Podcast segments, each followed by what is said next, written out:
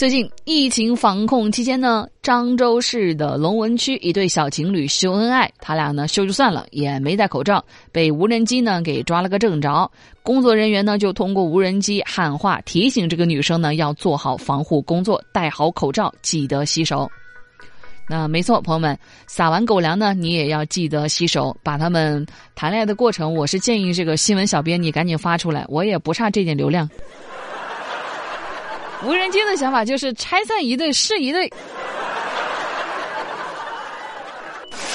刚刚跟大家讲到了无人机呢戴口罩的这个信号，后来呢还有天文学家发现太空神秘信号，就是他来了，他来了，他终于来了。据 CNN 报道说，加拿大天文学家呢首次探测到呢具有一定活动规律的快速射电暴。这个呢信号距离我们地球五亿光年之外，这种来自深层太空的神秘信号呢，平均每隔十六天会重复出现一次，一次呢会持续四天。相关的研究论文呢，近日也发表在了阿奇夫论文预印版的网站上了。刚刚才复习完《三体》的我，我好慌，我好慌，我真的好慌张。所以说这人是发了什么信号呢？他发过来信号，我们这个地球能回什么？我们只能回：第一，这里目前有冠状病毒。而外星人就得说了：第一，好，地球再见，麻烦蓝色星球把自由麦关一下。朋友们，玩笑归玩笑，不过这也算是咱们天文学家一次重大发现了。不过呢，告诉大家一个消息：五亿光年之久呢，除非咱们文明系数能够达到五级以上，不然呢，对我们几乎是没有任何威胁的。在这给您注明一下，我们地球文明是零点七级。其实我们作为普通老百姓呢，还是回头来关注一下自己身边的事儿。比如说，你看关于延期开工和开学的安排，有一个令学生非常担心的事儿呢，就发生了。受到新型肺炎冠状病毒这个肺炎的影响，多地呢延迟开学时间。最近呢，四川、广东、山东、陕西这些地方呢，明确了中小学因为延迟开学所耽误的教学时间，就可以通过调整周末和暑期的方式给补齐了。我在这儿给大学生给您画个关键词儿是中小学哈，虚惊一场，虚惊一场。大学生你接着浪，中小学生可能哇的一声哭得更响了。就是现在呀，我之前在网上看到一个体育老师在那发的那个状态，差点没把人笑死。那个体育老师他说，第一次上钉钉网课，他说上课之前呢，他说：“哎呀妈呀，终于把我这个体育课给抢回来了哈！你们这语数英谁都不要想跟我抢。”上课的时候呢，哎，怎么一个人做操这么累呀？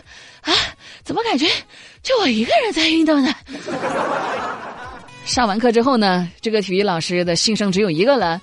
语数英老师，你在不在呀？什么时候来抢我这体育课啊？还是那句话，朋友们，学校嘛，便宜你是一丁点你都不要想占。当然，中小学生你也不用哭唧唧的。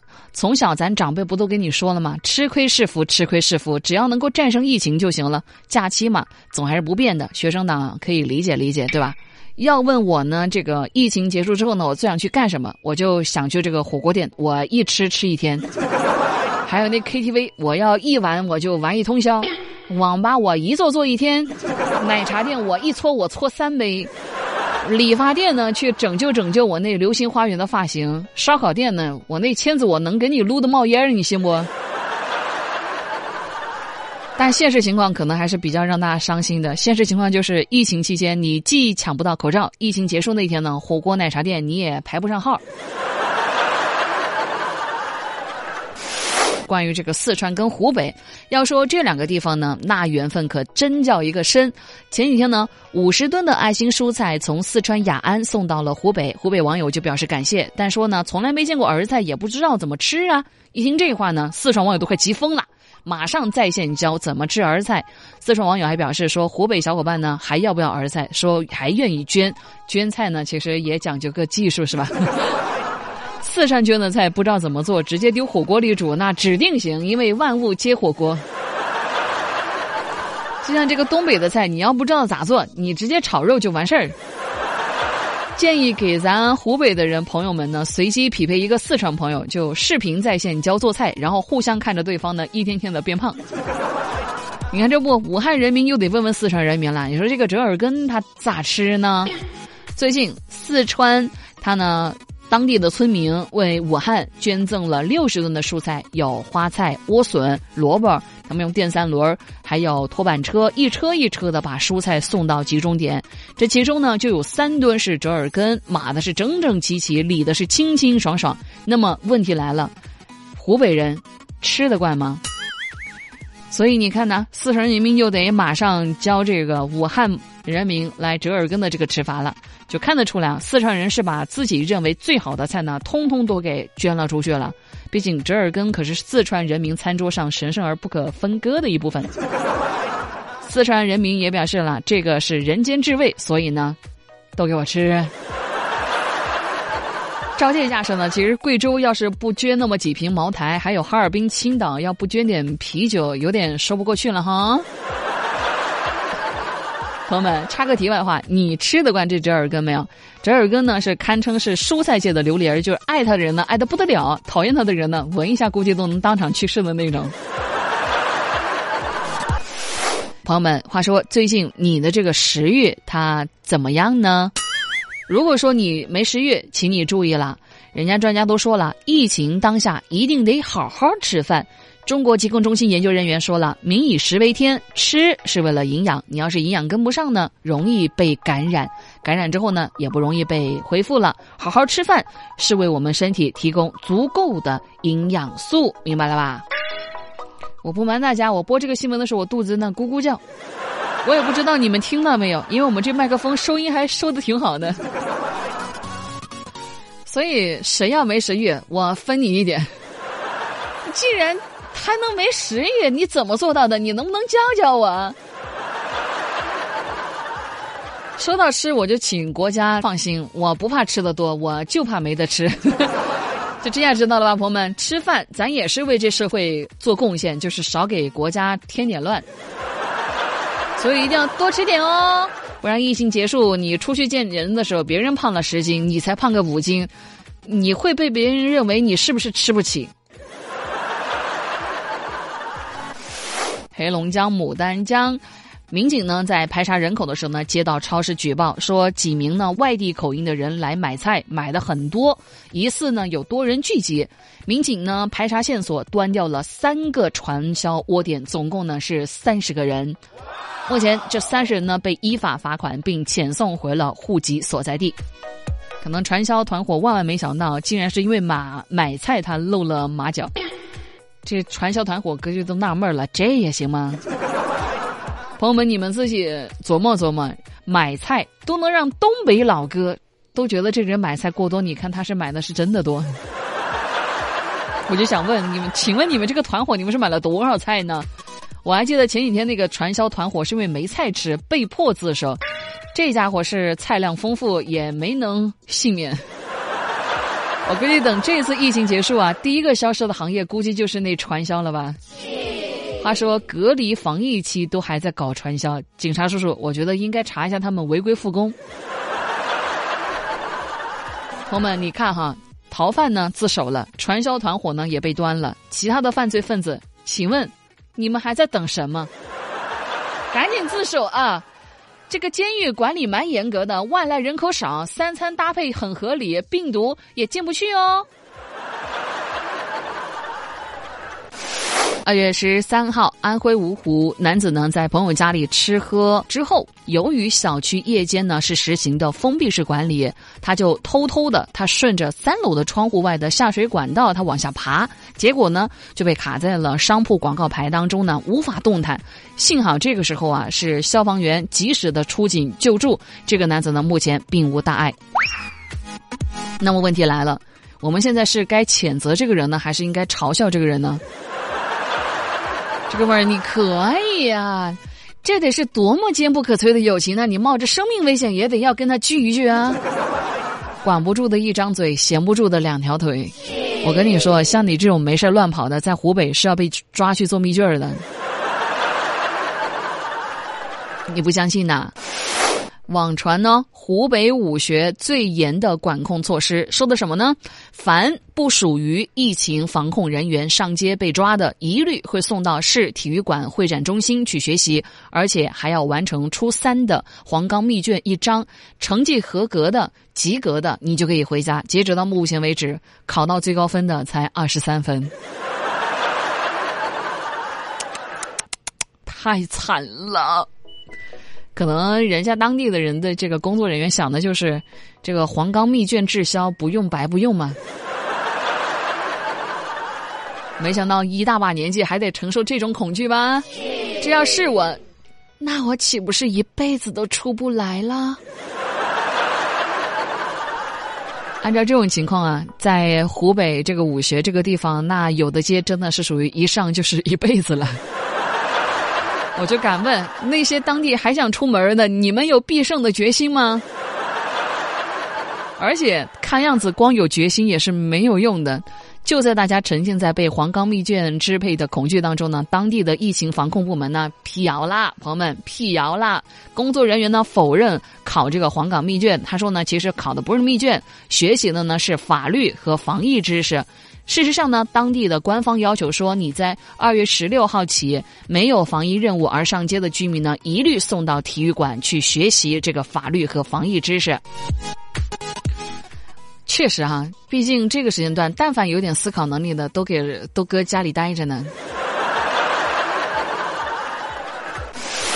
像这种脑回路比较清奇的呢，都在一个劲的作死。你看啊，前段时间四川富顺有一个村民呢就反映了，说一个从来没有见过的自称的黄警官的年轻男子在卡口在那执勤。民警呢赶到之后就发现了二十岁的黄某呢，为了发朋友圈网购警服来冒充警察，说自己呢一线抗疫。他当然他这么做只是为了能够在亲戚面前在那显摆显摆。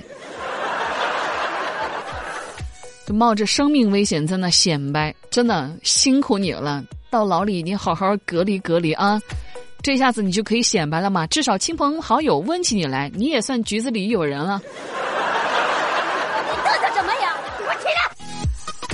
暗底令人生更精彩哈。要是这个人也真的是个傻的，冒充警察那肯定犯法。你真想过过瘾，你可以充当警犬呢。冒充警犬不犯法。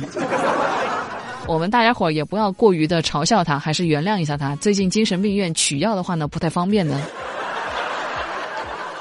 真的是啥人都有啊！咱正经来讲，你但凡想要在亲朋好友当中炫耀你为这个抗疫一线做出一点点的贡献，我寻思你去当个志愿者不也挺好的吗？人也没拦着你去当志愿者呀，做事不想好啊。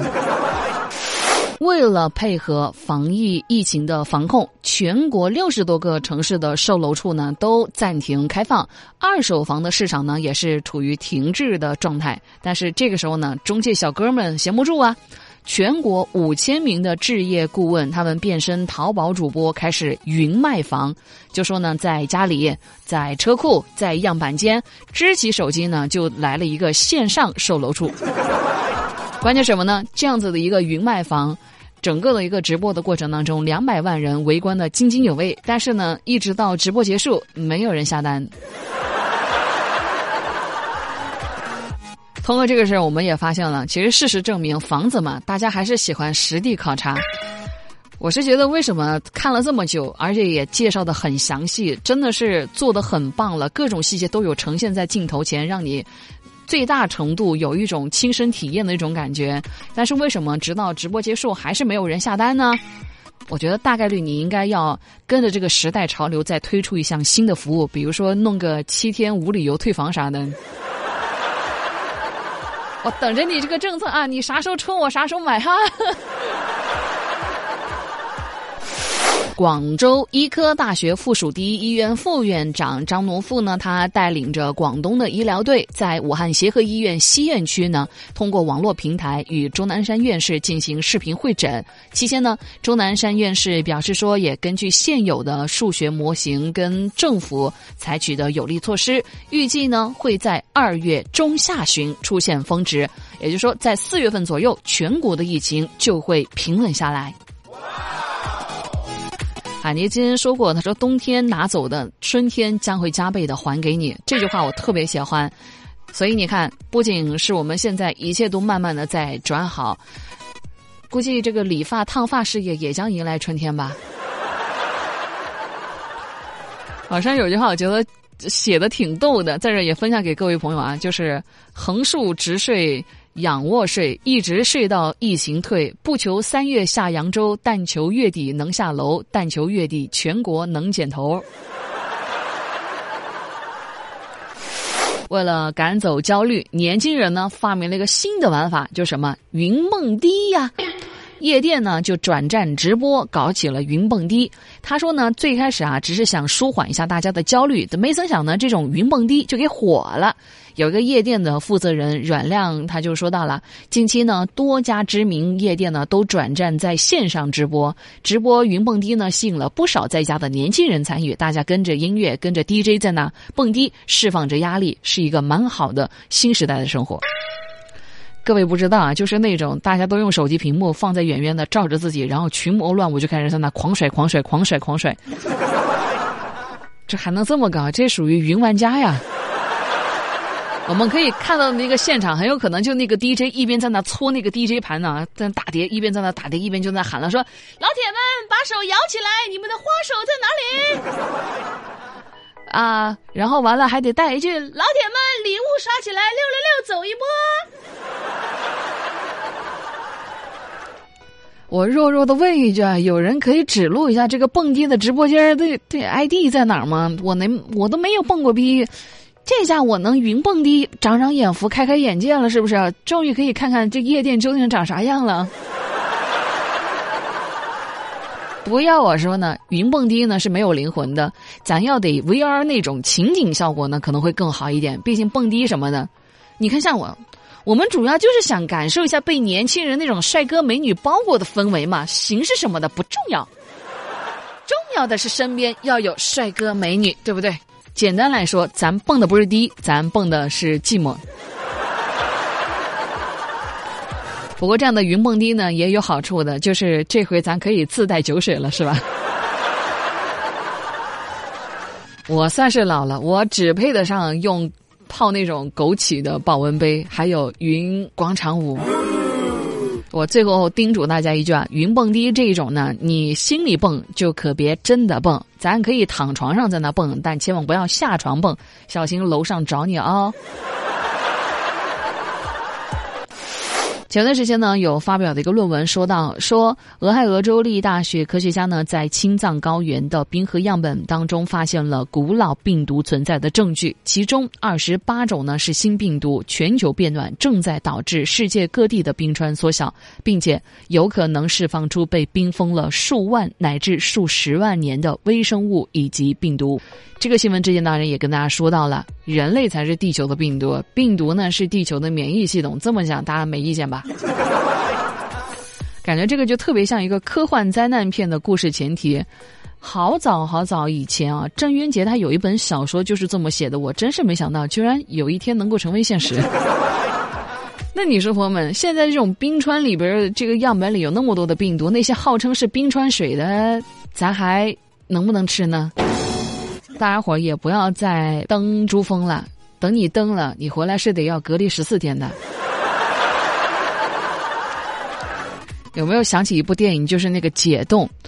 当然了，新闻说到这里呢，要跟大家来说一说，请大家放心，就这个呢，它可防可控，冰传冰，它概率不大。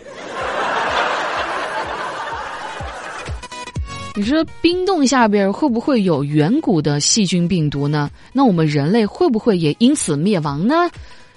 请听下回分解，这儿就不跟你说了。山西大同最近发布了关爱驰援湖北医务人员十条举措，他从发放慰问金，再安排免费的体检，再到优先职务提拔，再到发展入党这方面呢，进一步的保障了驰援湖北医务人员。而且其中有一条针对子女入学这个举措，明确说驰援湖北医务人员子女今年参加中考，享受中考成绩加三十分的政策。我不知道大家是怎么看待这一条新闻的，就是那些父母不是医护人员的，因为加分被挤掉的孩子，他们又做错什么了呢？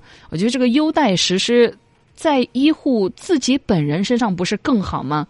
中考跟这个前线的抗疫战场，这是两个不同的战场，不能够混为一谈，这很不公平。你就算是给这个孩子三万块钱的奖学金，我觉得都比这三十分要来的更好一点。这还是教育公平吗？这动摇国本了。我觉得你还不如直接你内定省内的重点高中算了。我真这样想的，这是我的态度。我觉得慰问奖励的应该是医护人员本人，而不是给子女加分，而且加还加这么多。幸好不是高考，不然真的太不公平了。你看啊，湖北加十分，江西抚州加二十分，山西大同加三十分，还有谁要进来的？还有谁？下面再跟大家说一个神奇的大妈，那是相当之神了，神的特别的厉害。为什么？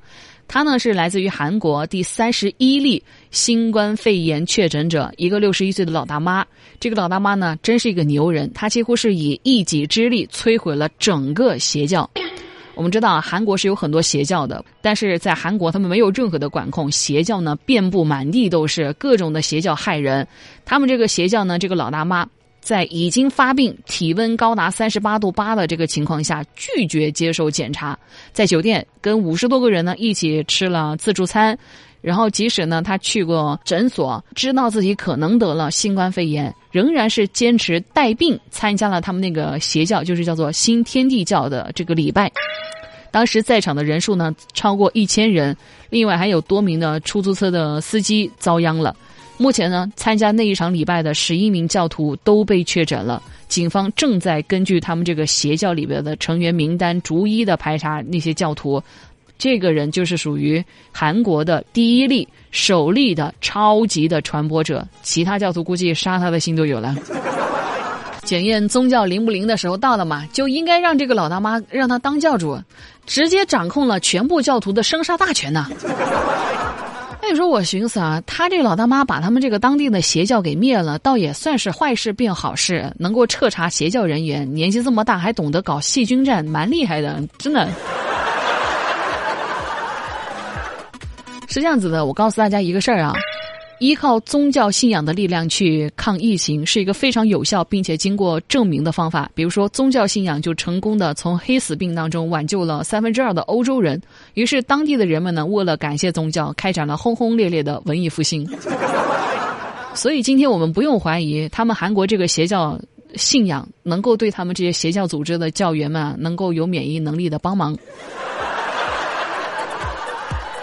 我一本正经胡说八道的啊！你要相信我也没招啊。邪教人员可能是真信了这种话，所以他说：“啊，是吗？是吗？靠信仰就可以的？那我试试，我试试就试试。行，你试试你就试试了。”不过正经的来讲啊，这还真是一次全世界的灾难。命运共同体呢，在这个时候表现的尤为突出。也希望日本跟韩国都不要再抄错作业了，采取强有力的措施控制这个疫情的蔓延才是正道。新闻就跟大家说到这里，我是八月。